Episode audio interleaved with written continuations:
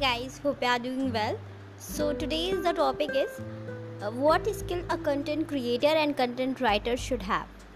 Let's see here. Yesterday someone asked to me this topic, that's why I bring today so that everyone get familiar with this information.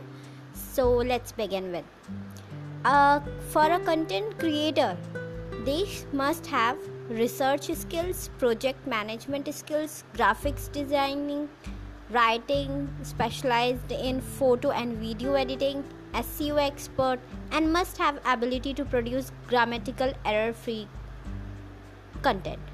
So on the other hand, a content writer should have adaptability, research, originality, SEO, time management, communication, editing, knowledge of social media, and little bit technical knowledge. So I hope you liked it and stay tuned for more. Thank you so much.